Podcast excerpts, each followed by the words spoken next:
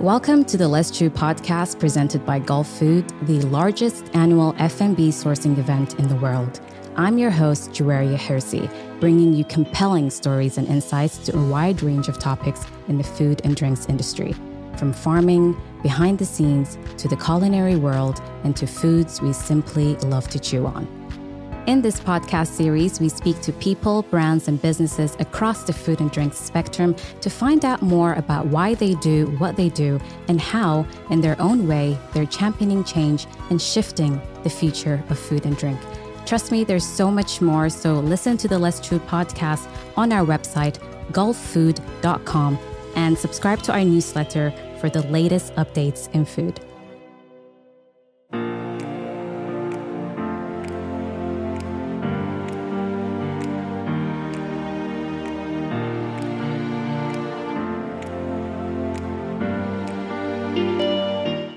Welcome back to the Let's Chew podcast. As always, I'm your host, Juwaria Hirsi, and happy 2024.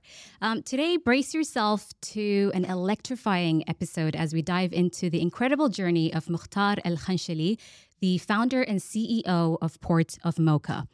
Beyond his noteworthy role as a community organizer in San Francisco, Mokhtar is a coffee innovator with roots tracing back over five centuries to the birthplace of the world's first coffee in Yemen. Featured in the acclaimed book The Monk of Mokha by best-selling author Dave Eggers, Mokhtar's journey is one of empowerment, resilience, and an unwavering commitment to the vision where the industry uplifts rather than represses. So join us as we uncover the inspiration behind reviving Yemeni coffee and the unique mission driving this impact venture. Welcome to the Let's Chew podcast, Mokhtar. How are you doing today? I'm doing great. Thank you for having me. It's a pleasure to have you on the show today. So, before I start, I'd like to know more about your journey and why you do what you do. So, if you can just share your journey, the story behind Port of Mokha, and your mission to revive uh, Yemeni coffee. It's a it's a very big question. I don't know yes. how many hours you have. you can be here all day. um, but uh, I think at the the root of my story is someone who who was trying to find a way in a path in life. I think especially as young people, it's hard sometimes to figure out where do we belong in this world? What is our purpose? And these big questions kind of weighed weighed down on me a lot. And growing up as a third culture kid in America, it was quite hard to try to figure out where I fit in. You know, am I am I I love my family's heritage, our food, our music, our traditions, but I also love hip hop and I love American fast food and movies and it's sometimes difficult to figure out where you belong. And I I was always interested in history. And I think history there's so many things we can learn about ourselves. Uh, hopefully not the bad parts to repeat, but some of the, our our heritage, some of our amazing achievements and for me I was really inspired by what uh, we contributed to the world as Muslims in the realms of science and, and art and, and medicine. And when I learned about coffee, it was uh, it was something I was very proud of, in particular because it was something that was unique to Yemen. Okay. So tell me a little bit more about your family's heritage that you brought into Port of Mokha and like your inspiration behind your mission and your story of Port Mokha. Well, in the early years, my family was not, I don't want to say supportive, but they were just it was difficult for them to understand to um to understand it because they had risked their lives to come to America to find the American dream, and they did not think that their their son, the eldest go son, back. would decide not to go to law school, and okay. which you know, as as immigrant kids, your parents give they give you a few different options. You're a doctor, you're a lawyer, or an engineer. True. Uh, one of my friends, he's from India, and he told his dad he wanted to be an actor. And his his dad looked at him and said, "Beta, it's pronounced doctor." so, so uh, in the beginning, I just kind of it was more of an, an hobby, and at some point, I just felt that it was something I really wanted to be a part of. It was, I fell in love with coffee as a drink.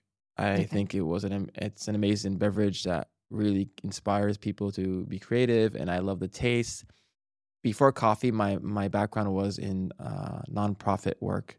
in particular uh, immigration, mostly low income immigrants, refugees applying for asylum. And I thought, I really believed early on I wanted to do something around social impact for my career. Okay. Didn't know what it would be exactly, but I thought being a lawyer, I could champion people's rights. And when I learned about specialty coffee, this idea of transparency and traceability around this this coffee and how how people are treated and how they're what they're paid for when they grow it. I thought that was a great place for a different type of impact that I thought was more sustainable than just NGO work. I didn't know anything about coffee, and so I just kind of decided that I'm gonna see where this goes. Okay. So just take us to the beginning of when do you remember like the specific day or like the time where you've like, you know what, I'm gonna start something, go back to Yemen. Like give us the whole journey. October 1st uh, at 12:02 p.m. 2013. okay. Uh, it's exactly First. it's exactly Okay. the date. Uh, a friend of mine texted me, uh, and sometimes in life you can a small thing like a text message could have a butterfly effect and Yeah. take you on a whole huge journey. One of my favorite quotes in, in Lord of the Rings, uh, Gandalf tells Frodo, "Be careful when you open your door where your feet will will be swept off to." so that was my moment, my my Frodo moment. And she told me basically that there was a statue of a weird Arab Yemeni man in front of my my job that was that this this man was drinking drinking coffee. okay. At that point, I was at this weird crossroads in my life. I was trying to finish school. I was working a lot of odd jobs. This one in particular, I was a doorman. Um, okay. They the title they gave us was lobby ambassador. More fancy. I guess they thought it would make us feel better, Yeah. and honestly, it kind of be- did. Yeah, it sounds better. um, and I was the ambassador. I was this. It was a, a really interesting building where some of the richest people in San Francisco lived, and I was there reading my books and trying to figure out my path in life. And I wasn't depressed, but I was very close, uh, and I was looking for any kind of sign. And I think if we if we're aware, we can see subtle signs. Uh, I'm sometimes a bit esoteric in that regards. I think that there's always signs around us, and if we carefully, we can find things that help us uh, be inspired to follow certain paths. And but for those who, who are listening, um, there's a really good book by Rick Rubin, The Creative Way. I believe that's the title. I have a lot of books I'll be putting out here for people to read that talks a lot about finding inspiration and how I think as kids we have this childlike curiosity Yes. that gives us a very powerful antenna. But as we grow up, the world and society tells us we have to, we start seeing the world in prisms of utility and of um, survival, and we lose this ability. But again, another time, another topic. But yeah, so I, I just saw the statue and and it started me down this journey of just learn, learn more about the history of coffee, these amazing um, Sufi masters and the poetry, the, the literature. It's a whole world of that I knew nothing about. Coffee, you know, when we learn when we see coffee now, it's really this kind of secularized um, commodity that's been stripped of its soul and its beauty, and it's now a tool for capitalism to fuel people to work harder. But in the early days, it wasn't so. It was very different. Tell us how so. Like, can you give us a little bit of I a mean, history of the coffee? it's an amazing journey. There's thieves and poets and sheikhs and all kind of wonderful things. Uh, there's a few good books. One I would recommend called "The Merchant Houses of Mocha" by Dr. Nancy Om. Awesome person. This book, when I first read it, 2013, I believe, it was like the never-ending story. This where at some point I'm reading this book and I, and and at some point I get swept up into the book. Um, but yeah, it, it- there's always a difference of opinion where coffee begins Okay. uh, between Ethiopia and Yemen. yes. And depending on which side of the Red Sea you live, you'll have a different answer for that. I am probably the only Yemeni who thinks coffee began in Ethiopia.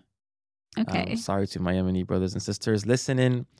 As a, as a plant, that's where I think it began. From Ethiopia. Um, from Ethiopia, South Sudan, uh, the World Coffee Research Program, it's an incredible institution.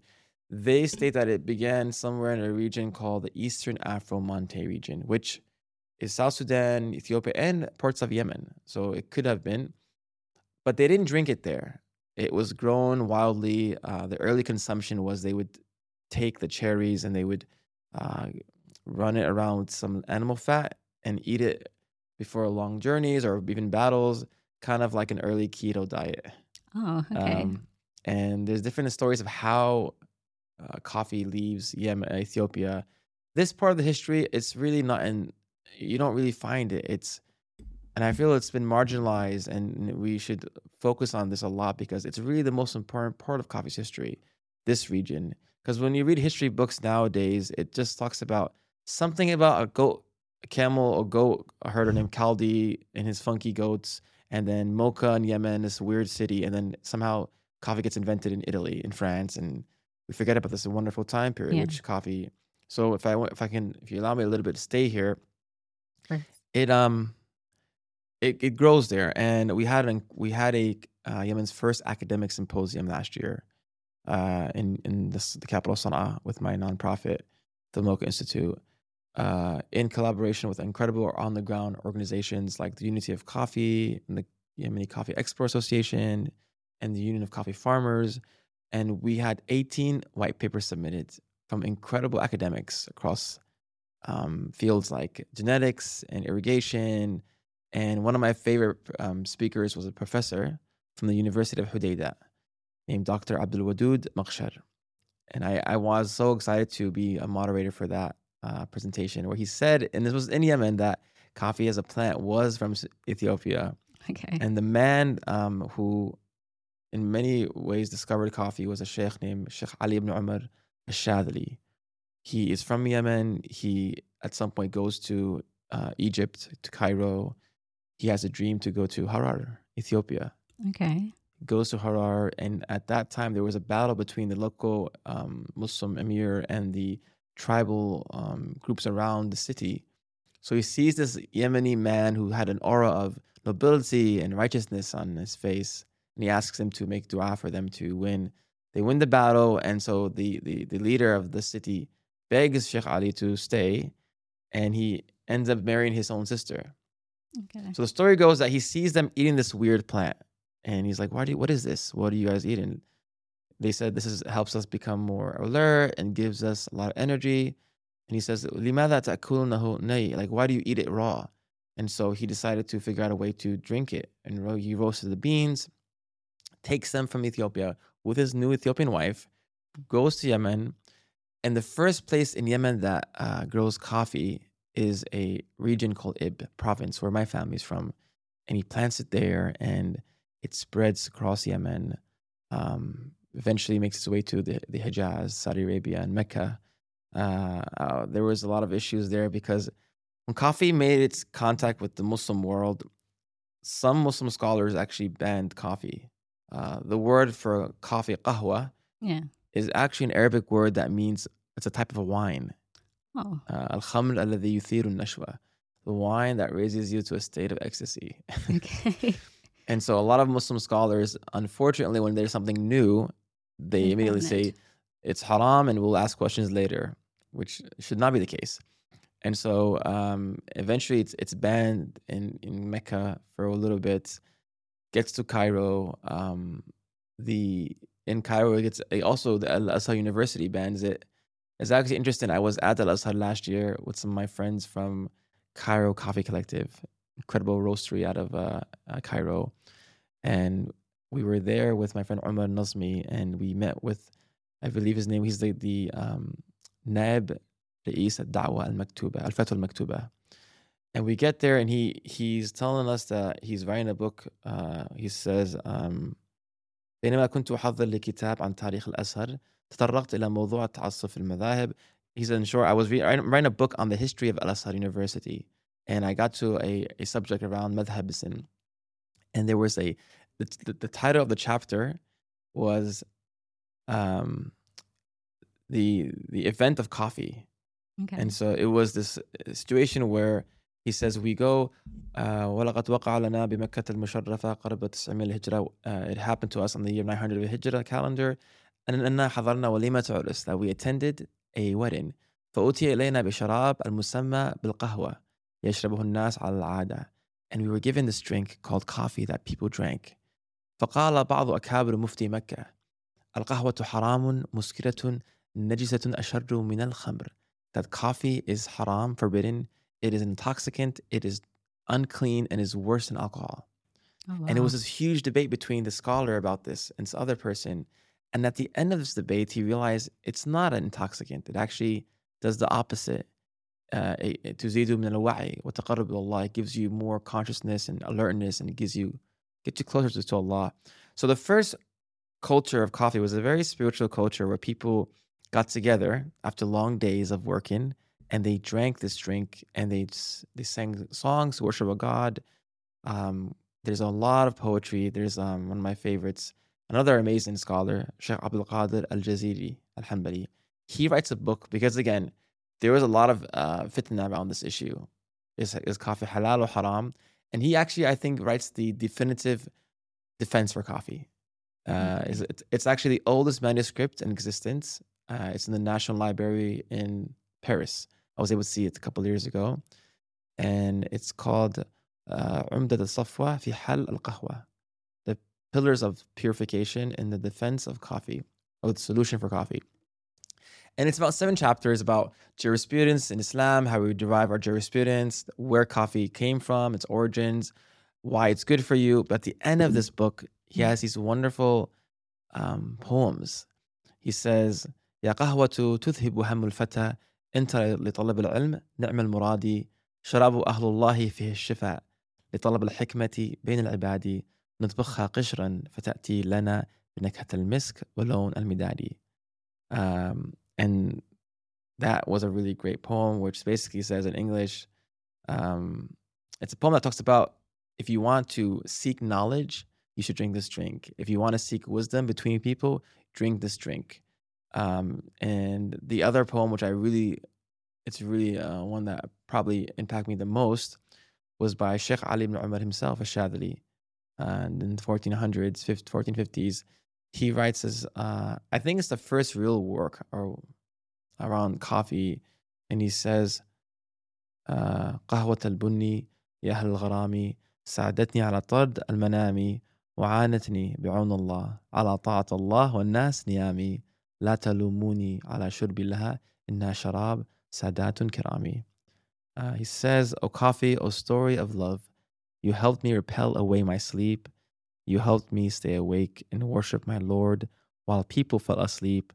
Don't blame me for my intense love for coffee, for it is the drink of the righteous people. Oh, that's beautiful. And that it is. And so I can talk about this for long, but in short, coffee leaves Yemen, gets to Istanbul, becomes an amazing art form there. Uh, at that time, it was such an important part of society that women, if a if a, a wife didn't get her daily quota of coffee under the Hanafi code, then she could divorce her husband. oh, wow. Okay. Priorities, right? it gets it makes its way eventually to Europe. Um, one is through the Ottoman siege of Vienna, 1683. Uh, the other was the um, Pope Clement VIII. He actually banned coffee. He called an evil Mohammedan drink, uh, the devil's brew. He would call it. And the people really wanted him to try it, and they begged him. And finally, he tried it. And this is one of my favorite stories. After his first few sips, he loved coffee so much that he actually baptized the beans. Uh, instead, it would be a sin to have this only for the infidels, meaning Wow. us. yeah. so the other thing about coffee is when it enters Europe, something magical happens. Uh, for the first time, there's a drink that really brings people together and builds their creativity and fuels their. In my opinion, there's a there's a huge correlation of the entry of coffee into Europe and the Enlightenment period, Industrial Revolution, because there are these places you had people coming together to to talk about politics, philosophy, uh, art. There's a book by Michael Pollan, one of my favorite um, food writers and academics. It's called "This Is a Mind on Plants." It's three different drugs. Each chapter is one drug. Okay. One is caffeine, and he says uh, he quotes uh, a German historian named Wolfgang Schivelbusch, which I thought was an amazing last name. He says a, a a culture that would forbid alcohol consumption and invent coffee would, of course, be more advanced in mathematics, astronomy, and medicine. Uh, and so coffee, in my mind, really changed the world and for the better. And so I think it's something that we should all learn about and be proud of. And it's one of my first um, motivations for for con- trying to continue this legacy. That's beautiful. So you've told us a little bit about the history of coffee, where it's originated, but I want to understand why you got into coffee, especially coffee production, and what were the the challenges, especially taking making coffee or exporting coffee, sourcing your coffee from Yemen, which is quote unquote war war torn country. So, can you just tell us about your experience and some of the challenges that you've faced? Yeah, I think early on, growing up again as this third culture kid, especially after 9 11, we as a community uh, were very, uh, we were attacked on the media and school, wherever it was. We became this new boogeyman. So I thought coffee was a way for me to build bridge for people to learn about our culture in a very positive way. I think food and beverage can be catalysts for these kind of bridges. I didn't, of course, do nothing about farming or roasting or export, import laws. And so I was just very naive and just kind of had this naive arrogance. And uh, we have a very uh, old art in America called fake it until you make it.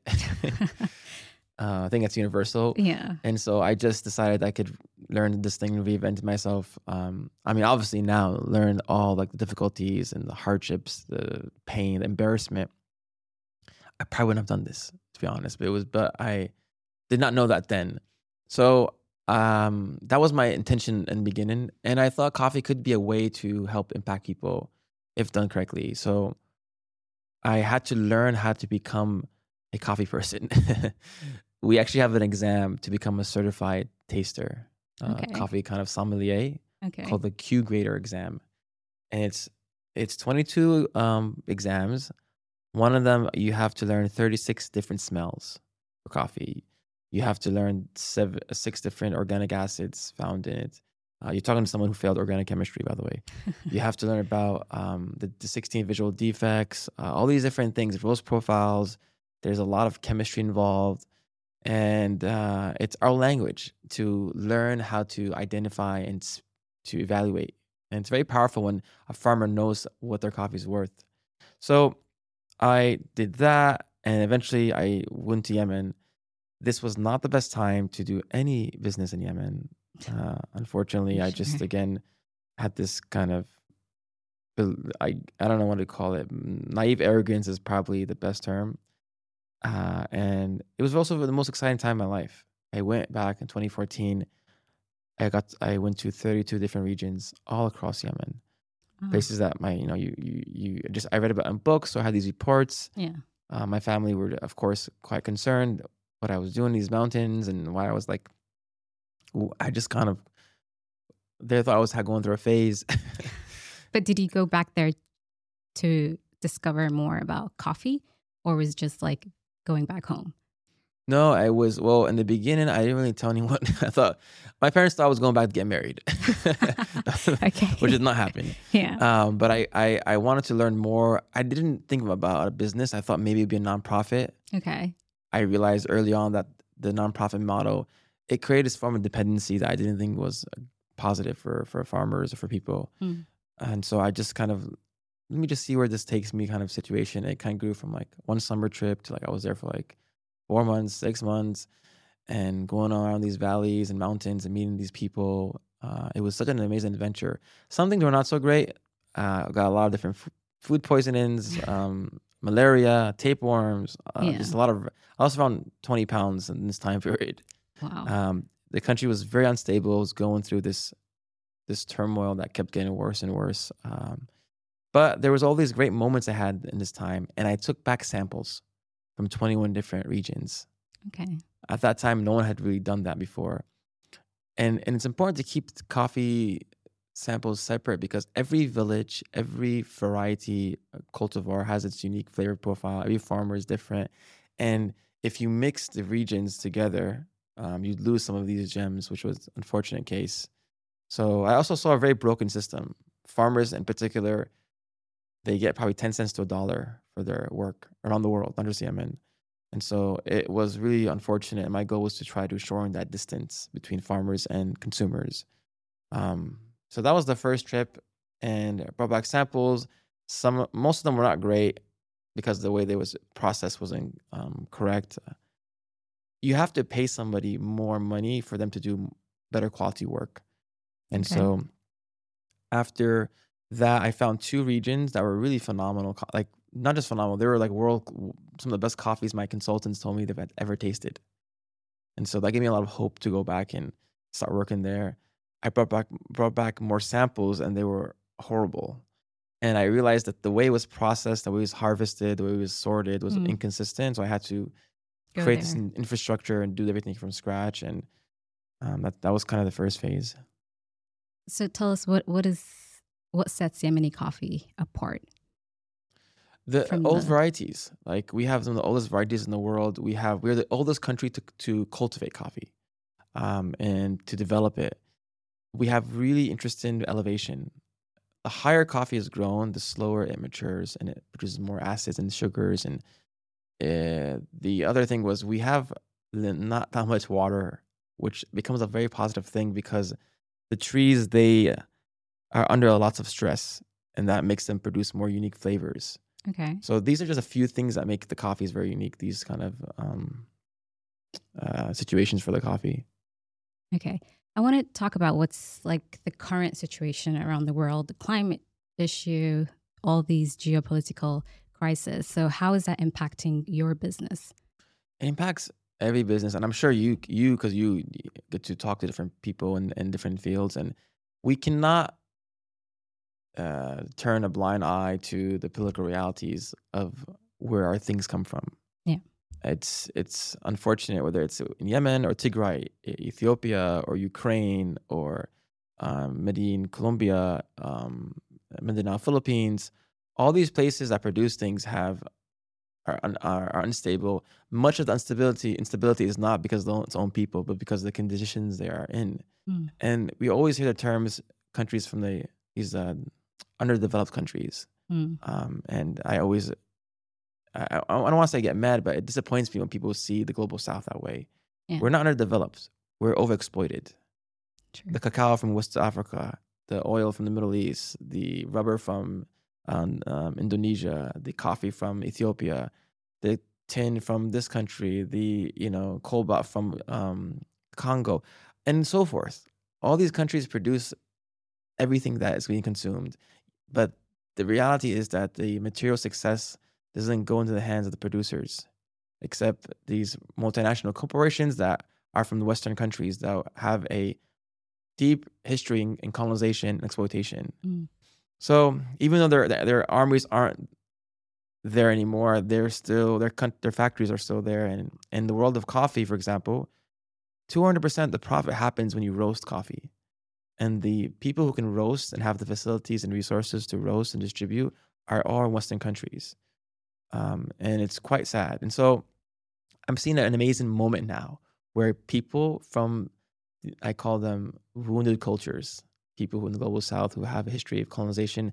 I, a lot of young people are now reclaiming their heritage in different things, and their in their um, spices, and their leather goods, and their chocolates, and their coffee, um, and it's amazing because we can tell our stories better. When I hear somebody's tell, story of their mother's or grandmother's recipe of making a particular dish, and their intimate, you know, knowledge and personal connection to that, it's quite different than somebody who's trying to figure out a marketing angle for this. Um, and so, Yeah. I was really inspired to try to uh, to do that too, to see how I could, you know, in my own way, decolonize this supply chain in this way. Um, but not in just this academic theory, but actually on the ground, which is quite different. It's not easy living in these countries because of their conditions. Yeah. Um, so it's a longer answer for this, but I think that um, it's quite difficult. But we also have a lot of amazing opportunities because of our connection. We have this authenticity.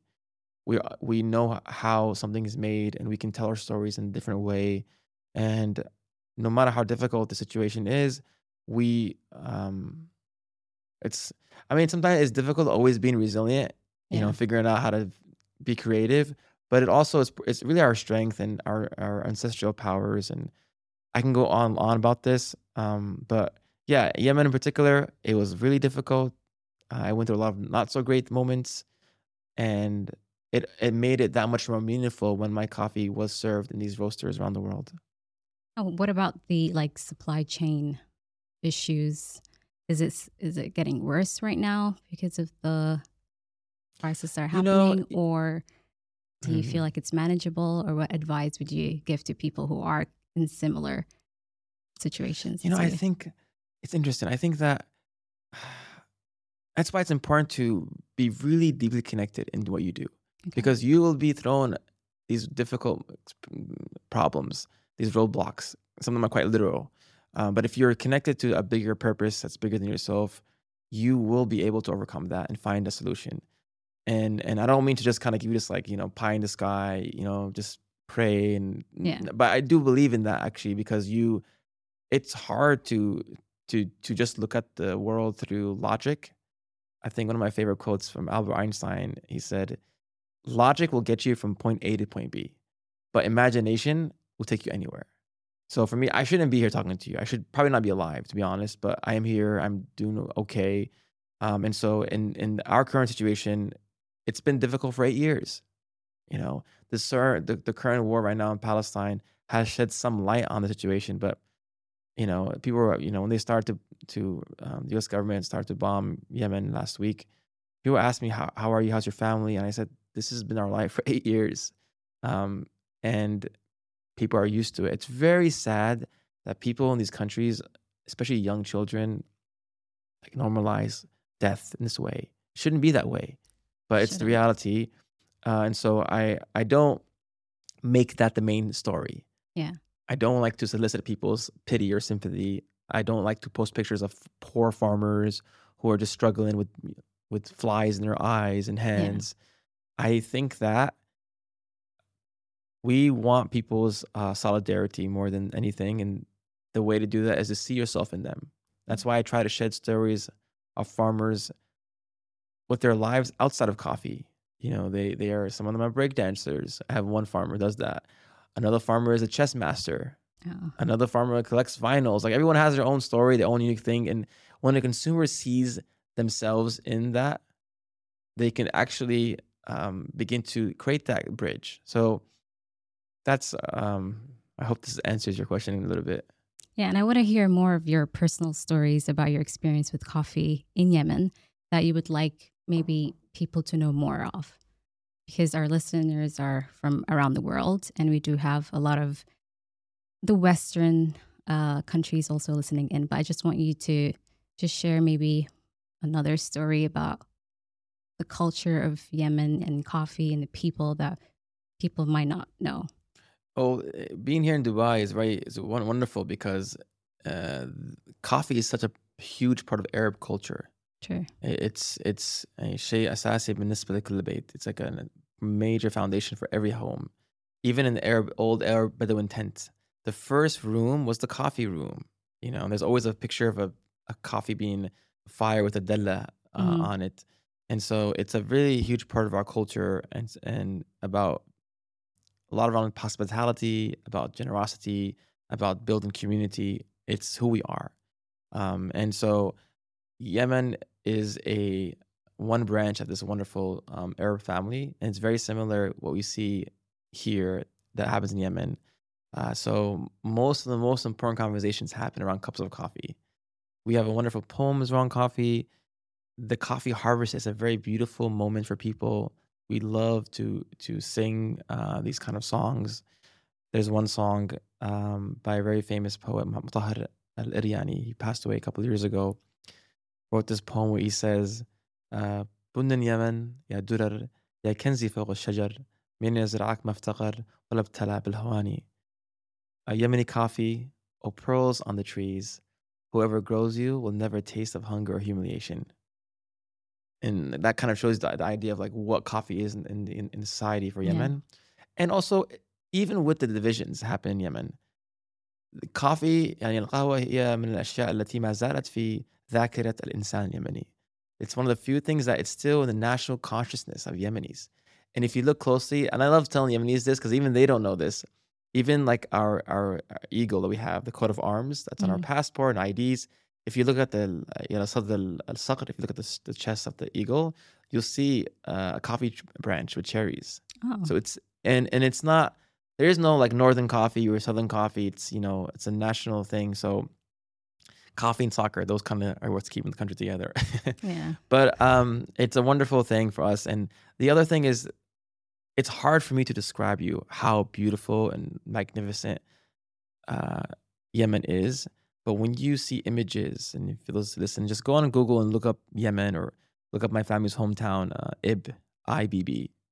It's it looks like the Shire from The Hobbit. It's just green and lush and beautiful mountains, and they live a beautifully uninterrupted way of life where they take care of the land and the land takes care of them.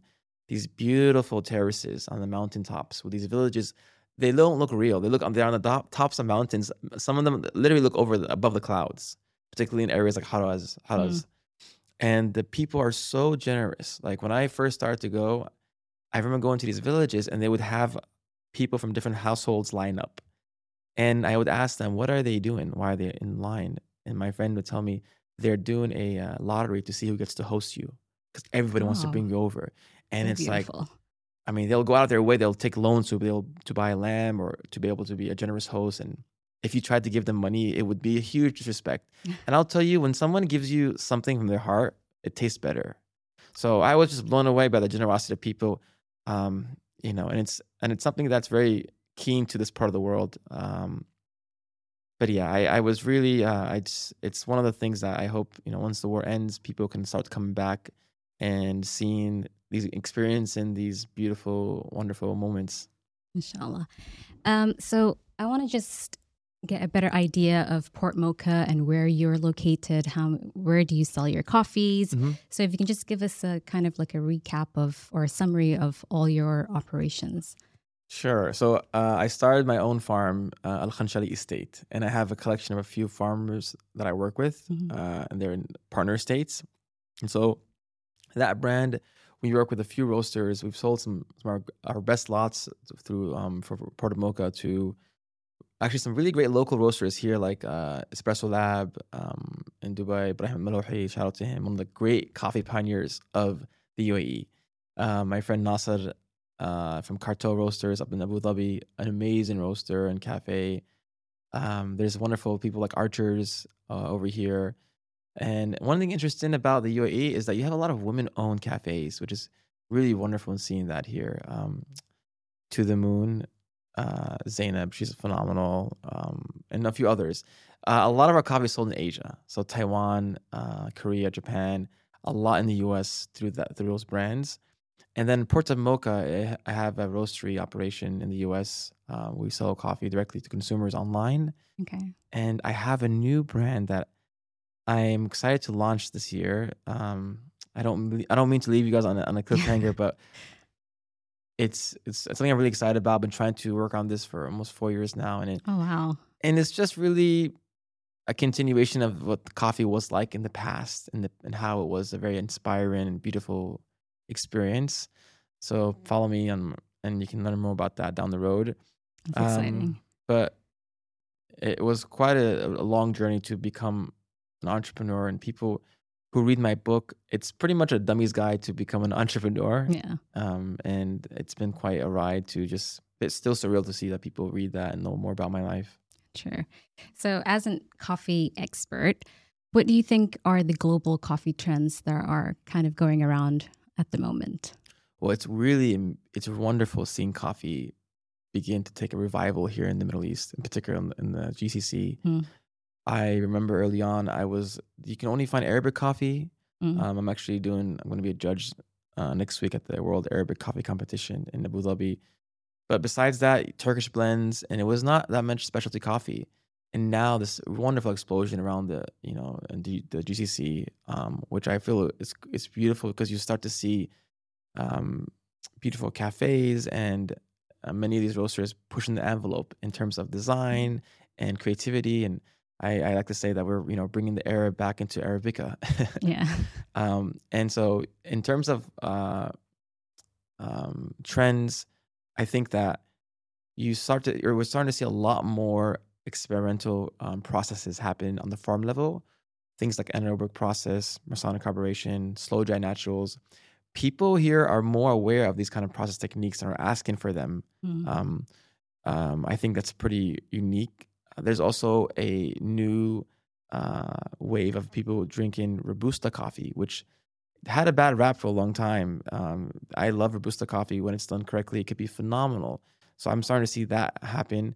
And then something else is a lot more sustainability efforts.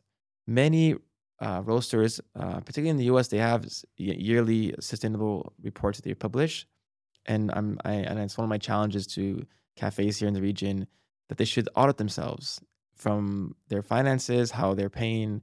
The more transparent you are, the actually better it is for you. Uh, customers are starting to be asked they're starting to ask these questions you know how much are you paying your farmer versus what they what they're normally being paid?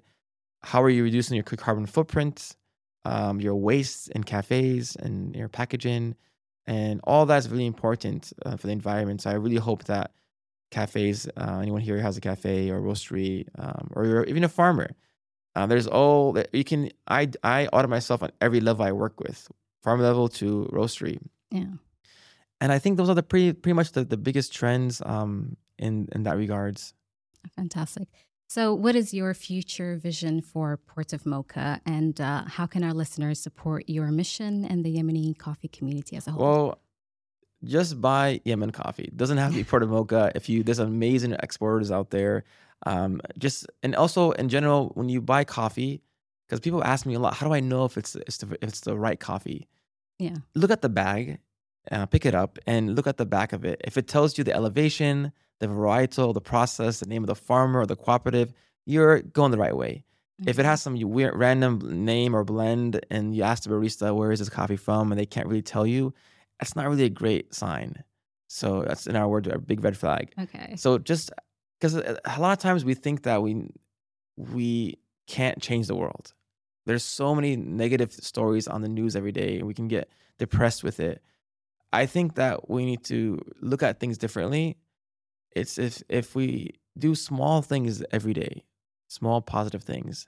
If millions of people, for example, buy better coffee that's ethical, that will have a huge impact on farmers around the world. And so that's my challenge to those listening to do that. Um, for me, just if you if you buy Yemen coffee, if you see it, please do buy Yemen coffee and support um, anywhere you find it.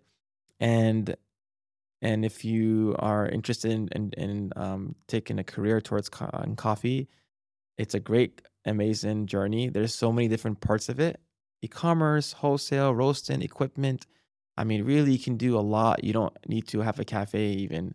Um, but that's my um, advice. my advice. If I, I don't give a lot of advice, but that's if if I was, that would be my advice. Okay, what is your favorite blend of coffee? You know, I Blends are also really interesting. They're great because you can mix a few different things. So when you say blend, I an old the oldest blend is the Mocha Java blend, which was a coffee from Yemen from Port of Mokha and an Indonesian coffee from Java. Java coffee has tends to have like a lot of um, huge body, and and Yemen has its fruit notes. Uh, in terms of favorite coffees, I mean, of course, Yemen is my favorite, but but outside of Yemen, um, I do love Ethiopian coffee. I I love the the fruit notes. In, in in coffee, you tend to have two kind of camps: people who love acidity, and people who hate acidity. Mm. So acidic coffees will have notes of like pineapple or like strawberries or these kind of like or even floral notes like jasmine. Mm. The the other is more of the brown sugar flavors we call it, yeah. like uh, nuts, almonds, chocolates, flan, vanilla, and most people are used to drinking darker roast coffee, uh, and so I, I I would challenge you guys to try to drink medium roast first and see how you think about that before going to light roast. Uh, but again, I don't really care much about the roast you buy as a, as a, where it comes from. You know, farmers really don't really care what you do with our coffee as long as it's you buy our coffee. And so I would hope people start buying more ethical coffee and stay away from the large corporations that are do did this do so much uh, harm to farmers and the environment. So no instant coffees. well, actually, there are some good. there is some good instant coffee. Okay. Um, well, there's something called a porver pouch I've seen where people can like make their own kind of pour overs. Yeah, they, they sell a lot Oh, of them yeah. here. A few cafes like Nightjar and Espresso Lab has them. Um, instant coffee, most of it is really horrible, to be honest. And I don't want to name names, but there are some good instant coffees. I think uh, one, for example, Blue Bottle um, just launched this really interesting new instant coffee program. Again, it really goes back to the transparency and traceability. If you can, if it tells you where the coffee is from, who grew it, where they grew it, how they grew it, it really, you know, you're the- most of those coffees aren't going to be instant. They're probably going to be whole bean. Maybe some of them are going to be um, pour over pouches, but yeah, just buy coffee that where they where you know that who the people who were that grew it. Okay. So this is just the last one, and it's kind of a fun, light-hearted question. Um, if you could invite three fictional characters to share a cup of coffee with you, who would they be and why? Never asked that question before. It's okay. It's fictional. Um, It could be. I mean, first of all, Harry Potter for sure. We gotta. I, got, I mean, Harry Potter was. I loved reading that book. Those those books growing up. Um, and um, I remember I was in a, I was in a masjid one time, and I I said, whoever I- mentioned Harry Potter, and some of the older uncles were kind of looking at me, it's haram, and I said, um, I said, uh, wave your wands. And then there's these all the young people wave the wands. And I said, haram. They all start to laugh. But so Harry Potter is one. Number two, uh, if I had to be a fictional character, um, it's interesting. What would be my fictional character besides Harry Potter? Um, you can mix it up. Maybe people. People's easier, but fictional character. You can mix it up. If it was real, okay, Malcolm X for sure. Um, one of my favorite quotes, but I hate it, is he says the only thing I like this is before he be, became to Hajj and before he you know saw people as equal. Yeah. because the early nation of Islam was really a reaction to white supremacy, and it was very anti, you know, integration and blacks should be separated from whites. But he said the only thing I like integrated is my coffee. so Malcolm X for sure, he had a huge impact on me. His uh, another great book is the autobiography of Malcolm X by Alex Haley, one a wonderful book. And a third person to have coffee with would probably be um, Muhammad al-Khwarizmi. Beit Yeah. al-Hikmah, the House of Wisdom in Iraq. in Iraq. Um, he's the founder of like um, a- algebra, trigonometry, um, Yeah. algorithms. Really, you know, they would call them Khwarizmiyat in Arabic because of Oh. after him. And I just thought he was a- just like what kind of person would think about that. Yeah. How would he? Because nowadays we have science, we have you know AI and these kind of things, Yeah. but what he did was a building blocks for all of this. And so I thought, you know, shout out to other Iraqis, Iraqis out there. It'd be amazing just to sit with him and just kind of understand like how this person thought. And imagine if he had coffee, because he didn't have coffee. He body would have came up with a lot more than just uh, uh, uh, algorithms. Uh-huh. So that would be an interesting cup of coffee with those three. Yeah, that, wouldn't that be crazy? Yeah, amazing? that would be. I would have want to be magic, there. mathematics, and then you know, and then like social justice. Like, yeah. can do a whole revolution there. But thank you for the, thank you for that question. No worries. I like to just put a little fun one at the end. But thank you so much for joining us at the Let's Chew podcast. Mokhtar is really, really lovely getting to know you and your amazing, amazing story. The pleasure was absolutely all mine. Thank you. Thank you so much for tuning into another episode of the Let's Chew podcast. Please share your thoughts and leave us a review for this episode. Stay tuned for more exciting stories from the world of F&B in the upcoming episodes brewing for 2024. And until then, goodbye for now.